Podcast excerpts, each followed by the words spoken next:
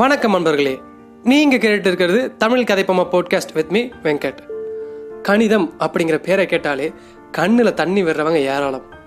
அதுல ஒரு தயக்கம் அப்படிங்கிறத விட அதை போட முடியாம குழப்பம் தான் அதிகம். அதனால கணக்குனாலே சில பேருக்கு கசப்பு தாங்க சின்ன வயசுல இருந்து இன்னைக்கு வரைக்கும். நம்மளே பல பேர் பதினாறாம் வாய்ப்பாளுக்கு மேலே தெரிஞ்சவங்க அதிகமாக இருக்க மாட்டோம். இப்போ தான் அந்த தொழில்துறைக்கு ஏற்ற மாதிரி கணக்கு போகிற முறை வந்துருச்சு. ஆனால் ஒன்றும் இல்லாத காலத்தில் இவங்களோட கணித ஆற்றல் அளப்பரியது. நமக்கு கணித மேதைன்னு சொன்ன உடனே யார் ஞாபகம் வருவா? ராமானுஜம் அவர்கள் தான் ஆனால் பெண்களில் ஒருத்தர் கணித மேதை இருந்திருக்காங்க. யார் அவங்க? அவங்க தான் சகுந்தலா தேவி அவர்கள். அவங்கள பற்றி தான் நம்ம இன்னைக்கு தலைமை செக்மெண்ட்டில் பேச போகிறோம் வாங்க பார்க்கலாம். யார் இவங்க? ஆயிரத்தி தொள்ளாயிரத்தி இருபத்தி ஒன்பதாம் ஆண்டு நவம்பர் மாதம் நாலாம் தேதி கர்நாடக மாநிலம் பெங்களூரில் ஒரு ஏழ்மையான குடும்பத்தில் பிறந்தாங்க. இவரோட அப்பா அந்த நாள் இருந்து கோவிலில் பூஜைகள் பண்ணிட்டு வந்தாலும் மறுபக்கம் சர்க்கஸ் வேலை பார்த்துட்டு இருந்தார். ரசிக்கத்தக்க வித்தைகளை செய்கிற இவருக்கு பொண்ணுக்கிட்ட இருந்து பெரிய மகிழ்ச்சி காத்திருந்தது. அது என்னன்னா இவரோட சீட்டுக்கட்டு வித்தைகளை பொண்ணுக்கிட்ட சும்மா ஒரு நாள் எதாச்சியா செஞ்சு காட்ட அது அப்படியே நல்லா கவனிச்சு ஒரு நாள் நான் உங்களுக்கு வித்தை காட்டவா அப்படின்னு அந்த சீட்டுக்கட்டை வச்சு அப்பாவை ஆச்சரியத்தில் மூழ்கடிச்சாங்க.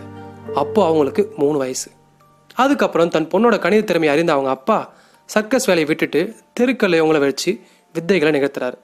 இதுக்கப்புறம் நம்ம வேலைக்கு போக வேண்டாம் அப்படின்னு நினச்சி தன் பொண்ணோட திறமை மூலமாக வருமானம் சேர்த்தது மட்டும் இல்லாமல் அந்த பொண்ணோட திறமையும் வெளி உலகத்துக்கு காட்டினாரு. அப்புறம் அவங்களுக்கு ஆறு வயசு இருக்கும்போது மைசூர் பல்கலைக்கழகத்துக்கும் எட்டு வயசு இருக்கும்போது அண்ணாமலை பல்கலைக்கழகத்துக்கும் கூட்டிகிட்டு போயிட்டு அங்கே சகுந்தலா தேவி அவர்களோட திறமையை வெளிப்படுத்துறாரு. அப்புறம் பத்து வயசில் பள்ளியில் சேர்ந்து படிக்கிறாங்க. ஆனால் வெறும் மூணே மாதம் தான் பள்ளிக்கு போனாங்க. தொடக்க பள்ளி படிச்சுட்டு இருந்தப்போவே உயர்கல்வி படிக்கிற மாணவரோட கணக்கெல்லாம் சும்மா தூசு தட்டி போட்டுருவாங்களாமா. அதுக்கப்புறம் ஆயிரத்தி தொள்ளாயிரத்தி நாற்பத்தி நாலில் லண்டன் போகிறாங்க அப்புறம் ஐரோப்பா போன்ற பல்வேறு நாடுகளுக்கு போயிட்டு தன்னோட திறமையை வெளிப்படுத்த ஆரம்பித்தாங்க ஆயிரத்தி தொள்ளாயிரத்தி ஐம்பதில் பிபிசி நிருபர் லெஸ்லி மிச்சல் அப்படிங்கிறவர் ஒரு கேள்வி கேட்டார். அதுக்கு இவங்க சொன்ன பதில் தப்புன்னு சொன்னதும் இல்லை இல்லை நான் சொன்னது சரிதான் அப்படின்னு வாதிட்டு அதை நிரூபிச்சும் காட்டினாங்க. பிபிசி நிர்வாகம் இதை ஏற்றுக்கிட்டு நாங்கள் பண்ணது தப்பு தான் அப்படின்னு சொல்லி ஒத்துக்கிட்டாங்க. ஆயிரத்தி தொள்ளாயிரத்தி அறுபதோட மத்தியில் இந்தியா வந்தாங்க. அந்த நேரம் கொல்கத்தாவை சேர்ந்த பரிதோஷ் பானர்ஜி அப்படிங்கிற ஐஏஎஸ் அதிகாரி திருமணம் பண்ணிக்கிட்டாங்க. அப்புறம் அமெரிக்காவில் இருக்கிற மெத்தடிஸ்ட் பல்கலைக்கழகத்தில் ஆயிரத்தி தொள்ளாயிரத்தி எழுபத்தி ஏழில் ஒரு கணித போட்டியில் பங்கேற்கிறாங்க. அங்கே இரநூத்தி ஒன்று என்ற எண்ணுக்கான இருபத்தி மூணாம் மூலத்தை கண்டுபிடிக்க சொன்னாங்க.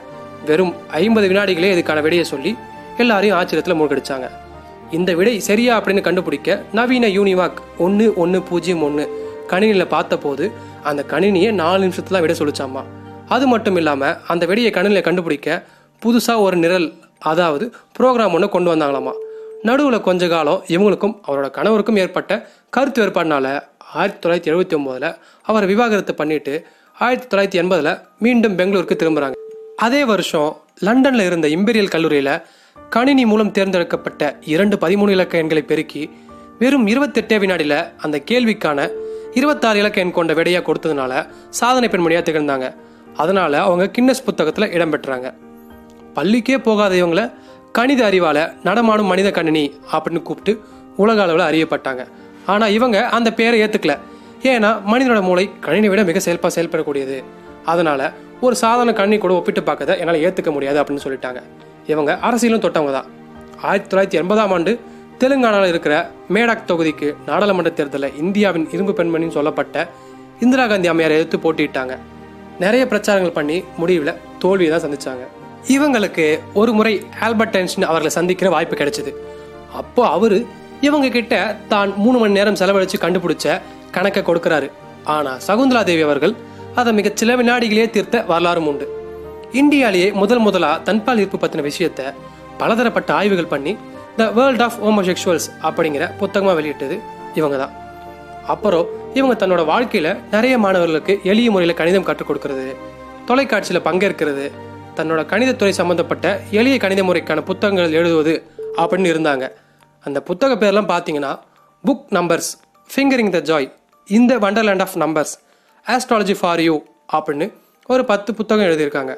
அதே நேரத்தில் கணித ஜோதிடராகவும் இருந்தாங்க. பல நாட்டை சேர்ந்த பல தொழிலதிபர்கள் இவங்க கிட்ட ஜோதிட ஆலோசனை கேட்க வரிசையில் காத்துட்டு இருப்பாங்களாமா? இதையும் தாண்டி இவங்க நிறைய சமையல் குறிப்பு புத்தகங்கள் கற்பனை நாவல்கள் அப்புறம் பர்ஃபெக்ட் மாடர்ன்னு சொல்கிற குற்றப்பிரிவினாவளையும் எழுதியிருக்காங்க. கணித திறமையால் உலகத்தையே தன் பக்கம் திரும்பி பார்க்க வைத்த சகுந்தலா தேவி அவர்கள் தன்னோட எண்பத்தி மூணு வயசுல சிறுநீரக மற்றும் சுவாச பிரச்சனை காரணமாக ரெண்டாயிரத்தி பதிமூணாம் ஆண்டு ஏப்ரல் இருபத்தோராம் நாள் தன்னோட சொந்த ஊர்ல இறந்து போயிட்டாங்க. எண் என்ப ஏனை எழுத்தென்ப இவ்விரண்டும் கண் என்ப வாழும் உயிருக்கு. எண் அப்படிங்கிறதோ எழுத்து அப்படிங்கிறதோ அறிவோட வாழ்கிற மக்களோட இரண்டு கண் அப்படின்னு சொல்றாங்க.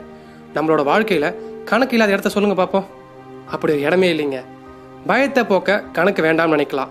ஆனால் சுயத்தை காக்க கண்டிப்பாக கணக்கு தேவை வாழ்க்கைக்கு அப்படின்னு சொல்லிட்டு அடுத்த வாரம் வேற ஒரு தலைமை செக்மெண்ட்ல பார்க்கலாம். அது வரைக்கும் உங்களிடமிருந்து விடைபெறுவது நான் தான் நானே தான் வெங்கட். இது உங்க தமிழ் கதைப்போமா பாட்காஸ்ட் விரைவில் சந்திப்போம்.